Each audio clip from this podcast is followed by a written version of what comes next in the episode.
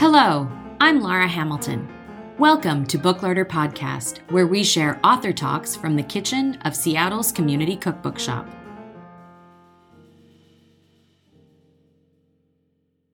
Today, we're bringing you another conversation recorded just for this podcast, this time with the delightful Alison Roman and her latest book, Nothing Fancy. I first met Alison two years ago when she toured for her first cookbook, Dining In. She was clearly someone who had the wind at her back. She had a new column in the New York Times, a growing social media following, and the book was showing up on all of the big best books of the year lists. It's been a bestseller at Booklarder ever since. In the past two years, her career has boomed, and she's one of the most popular food writers working today. She's created recipes that have gone viral online, added a monthly Bon Appetit column to her already busy schedule, and has now released another New York Times bestseller in Nothing Fancy. We talked about her fuss free approach to having people over, what it's like to have work that goes viral, and why one should never apologize when it comes to cooking. Here's Alison Roman and Nothing Fancy.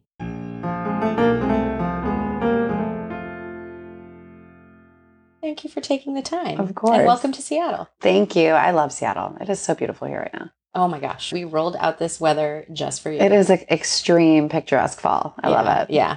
Your book, I think, is perfect for an extreme picturesque fall. Um, It is. And you are very clear with this book that it is not about entertaining, it is about having people over. Right. Yes. So tell me more about that. it is just like the slight distinction between the two. And really, it's just a rebrand, if you will, because entertaining is having people over. But we think of it as like this really fussy, elaborate, sort of high stress situation where like sends everybody into a panic and you have to plan for eight days and, you know, freak out about something and something's not good enough. And having people over is just like a very relaxed, sort of casual can mean come over for a cheese plate and some wine, or it could mean like come over for some beers and chips or a roast chicken and five salads. Like it can li- literally mean whatever you want it to. And you have three things. There's sort of guidance for people, I guess. And the one that really resonated for me was the idea that you should never apologize.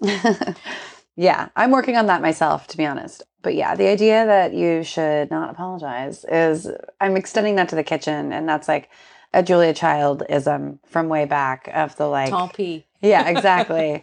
and I really tried to absorb that into my mantra when I was cooking because I am a people pleaser and I'm a perfectionist. And I felt like when things wouldn't go well, I would just apologize profusely. And then everybody else kind of ended up feeling bad or awkward or weird. And the whole vibe changed. So, you know what? Don't apologize. No one will know. They will be none the wiser if you forgot the parsley in your salad or, you know, you didn't get to the fifth dish you were going to make or if the cake was a little soggier than you wanted it to be. Like, you know, just embrace the imperfections and just try to roll with it because otherwise you're going to spoil the spoil the mood. That's right. It's funny that you say you're a perfectionist because one of your other pieces of guidance that I always struggle with is ask for help. Yeah. How did you get to a place? I think I just became too busy. I Yeah. became too busy and I became too crazy. And I also realized that we were eating way too late. And I was like, you know what? Don't be a hero. Just ask for help. Even if it's not exactly how you would do it, it's still good. I think that people like to be involved. And if they offer help, take them up on it. Yeah. And when you have people over, do you think about things like who you're inviting and like what the kind of combination of people will be? Are there things, you know, that sort of go beyond the food you're putting on the table that you think about? Oh, for sure. Yeah. I'm I'm definitely like a guest list curator. It's not super calculating, but I am mindful that if I invite one couple who doesn't know anybody else there, like unless they're very gregarious, they might have a hard time assimilating into the group because all my other friends will have known each other. Mm-hmm. So if I'm going to introduce new people, I like to introduce a few new people at the same time, and that way everybody's on a level playing field. One of the other things that I really appreciate about the book, and it's funny, Paulina, who works here in the store, and I were chatting last night about, you know, sort of your style and how personal it is. And we were thinking, who was the Alison Roman of, you know, 20, 30 years ago? And it's funny that you mentioned Julia Child because I said, you know, she's kind of like TV Julia Child, you know, where like, where she's very much herself. Like her writing style is very much her voice. Your first book, you introduce that, but in this one, it feels like you really fully embrace your own voice. Yeah. Well, I realized I didn't have a choice. And as you know, there are a lot of cookbooks out there. Yeah. And everybody writes a cookbook if they want. And unless you have something to say and like a unique perspective, it's like, what what are you doing? Because anyone can write a recipe, right? Anyone can take a picture of a plate of food overhead and, you know, do the thing, hire the food stylist, hire the prop stylist. There's a, a way to do it if you wanted to. Literally anybody, if you're listening and you don't even know how to cook, I promise you you could write a cookbook if you wanted. there is a way. And so I realized that the only way to stand out for myself and just feel like I was creating space for what it was that I was building was to be a thousand percent myself. And I realized that in the process that I probably lose a few people along the way. I'm not for everybody, but I felt like the people that I was for, they were going to go all in, Yeah. you know, and, and at least I could say I was myself because even some parts of dining in, like when I'm reading it now, I'm like, oh, that's a little like sweet for me. You know, I'm like, I was like, I was really downplaying my sass. And I also just think that I was a different place in my life, Mhm. personally and professionally, and more comfortable generally. And I think that's also because you get older. You Yeah. get into your mid 30s and you're like, you know what?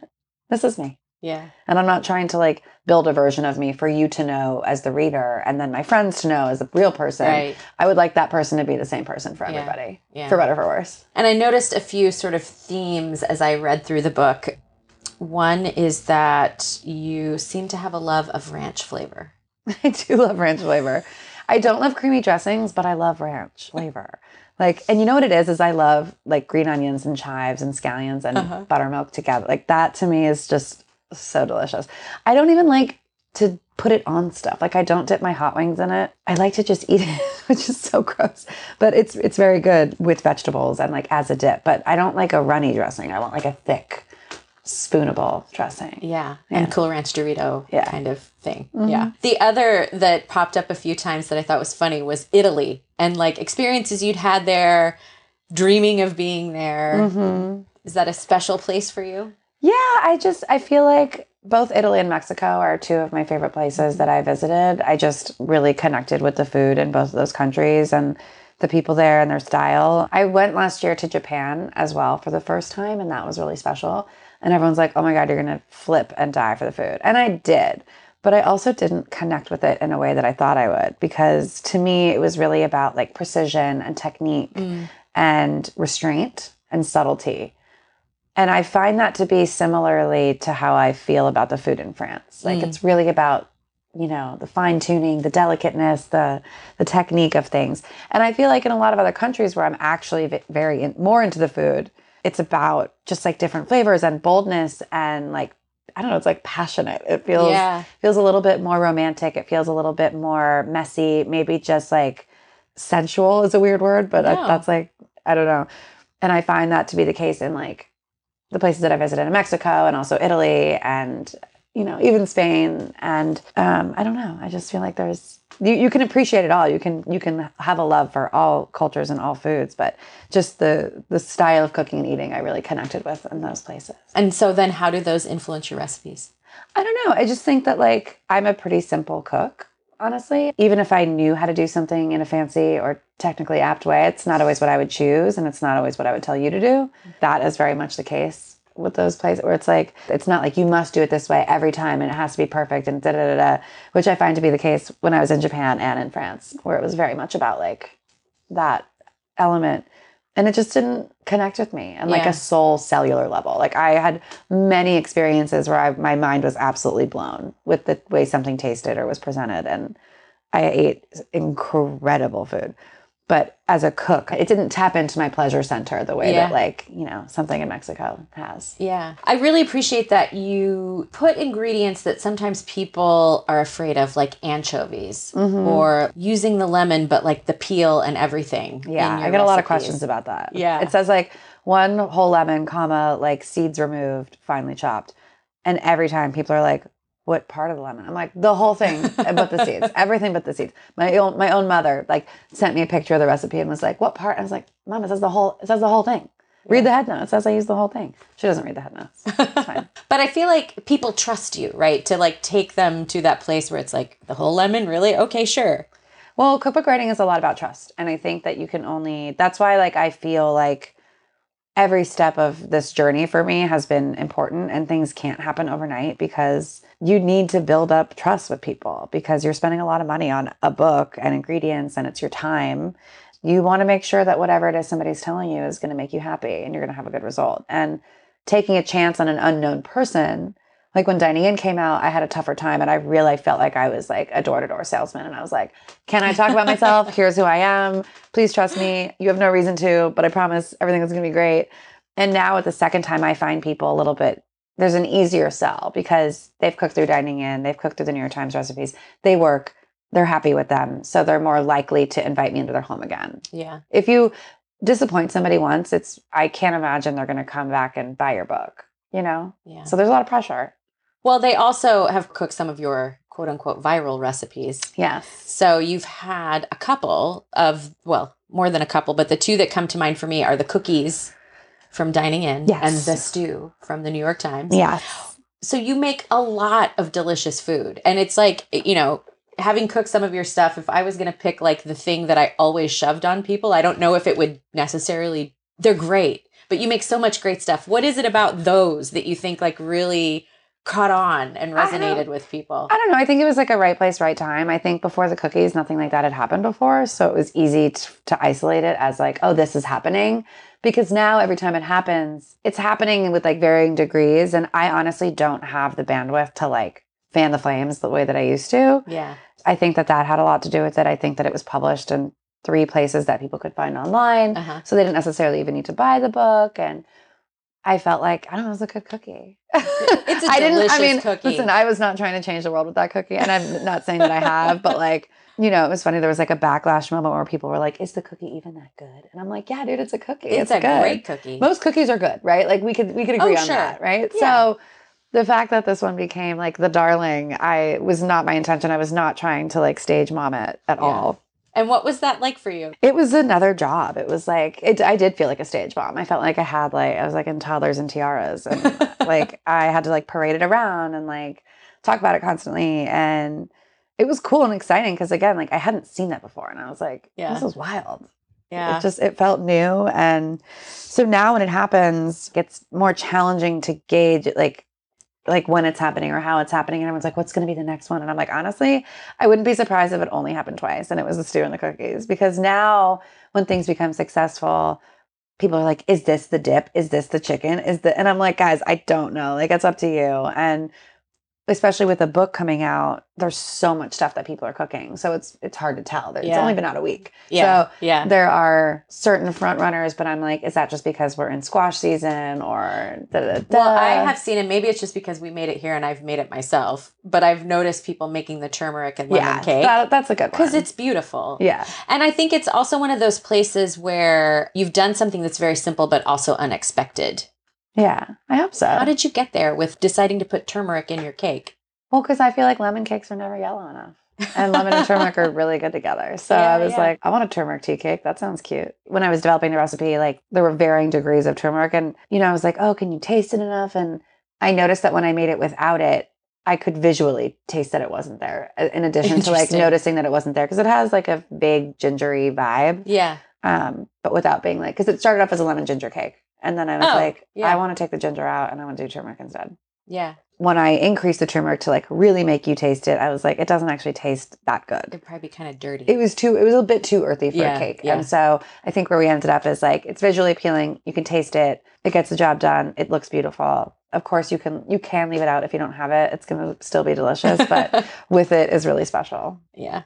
So that brings up things going viral. Obviously, social media plays a role in that. Mhm. And where do you see social media fitting into your life as a writer, as a person? I'm struggling right now. Yeah. I'm really struggling because I'm simply not able to pay as much attention to it as I want. And Yeah. I can't tell if that's going to hurt me.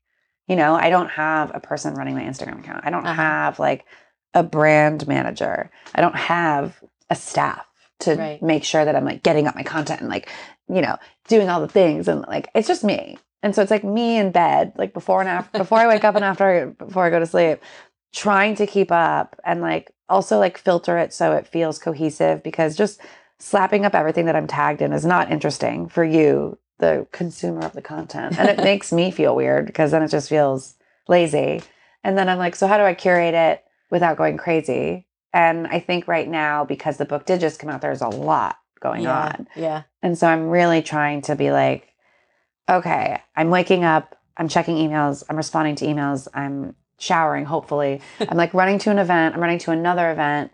I have to do some work that like deadlines, pieces that are due in New York time. Like, and then I'm also supposed to like make a story on like who's cooking what, and then also do a story on promoting my next event, but also the last event I was doing. Like, it is so. And you're much. driving yourself Yeah. places, Yeah. which means you can't even like sit in the back of the cab and No, well, I get car whatever. sick, so I won't. I can't do that anyway. But on a plane, before we take off, and if I have Wi-Fi, that's a good time because I'm just sitting there. Yeah, Um, I actually really love driving because that means I can't look at my phone. yeah. It's a really beautiful excuse. Yeah. I love it. I, I had three blissful hours yesterday. It was Yeah. great. Do you listen to podcasts when you drive? You do audiobooks? What's your No, I'm a music person. Mhm. Um, yesterday I was on calls for the Oh, whole three hours, nice? but still because that's like a good opportunity to like get the calls in if you need them. Yeah. So, Nothing Fancy is about having people over and cooking for other people. What do you cook for yourself when you're home alone? Not much, to be honest. I make a lot of soups, even in the summer. I make a lot of like noodles, like chilled noodles with cucumber and chili oil. I eat that a lot. I also eat like cottage cheese and cucumber a lot. I eat toast with butter. in the summer, I'll eat like sliced tomatoes with salt a lot. It's like snack time. Yeah. I'm never really making myself a meal. I've never ever seared a chicken thigh for just myself. Oh, I've yeah, just yeah. not done that. yeah. But it's also because I'm working all day. Like most of what I eat is what I'm developing. So my lunch is your dinner. You know, like right. when. I'm working during the day and I'm cooking these recipes, that's what I'm eating, really. Yeah. So I'm never really just finding myself with spare time and like a hunger. Like if I am that hungry, I'm going out to eat. There's a place around the corner from my apartment called Rice and Miso, and they make onigiri and like little bento boxes. And I eat there all the time because it's fast, it's around the corner, it's good for you, and it's owned by the sweetest people. And I love to give them my money. Yeah. But I'm I'm so spent most of the time that like these days I'm not really cooking that much for myself. Yeah. We are headed into the holidays. Mm. What are the kinds of things that you do when you're hosting like a holiday meal? Mm. I do the snack route unless it's like a formal sit down.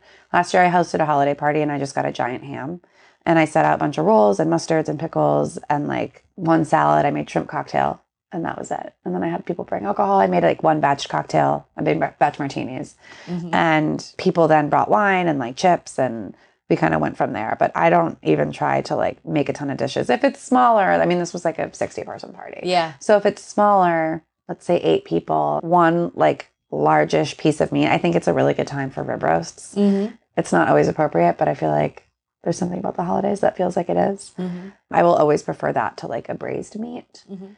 and then from there, like I don't know, like I I have a big New York Times piece coming out soon. That is sort of like a good formula for me to follow for any holiday meal, which is like one big piece of roasty meat. And if you're vegetarian, maybe it's some other type of centerpiece, and then like your Swedish orange vegetable, your like tangy fresh green vegetable, your potatoes, your stuffing, or your bready moment. And like a sauce, and that Yeah. can be a gravy or salsa verde or whatever. Like, I think kind of making sure all places are represented, and then dessert. Yeah. Okay. I love your book score. Oh well, thank you, Yeah, and thank you so much for again for taking the time. Of course, it's Yeah. so special to have a store that's dedicated to cookbooks. Thank you so much for doing this. Thank you for having me. Thank you, Alison, for coming by after yoga class and before Cherry Bombe Jubilee to have this conversation.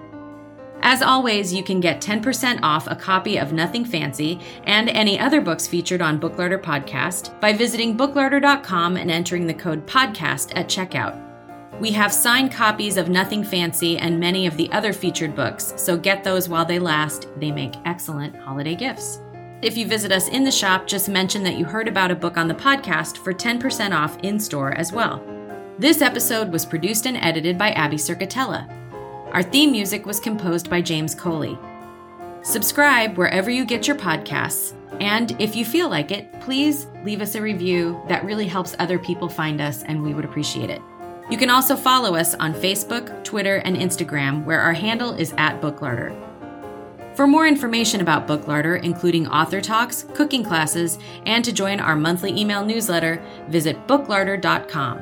And if you find yourself in Seattle, visit us in person at 4252 Fremont Avenue North. I'm Laura Hamilton. Thank you for listening, and we'll see you next time.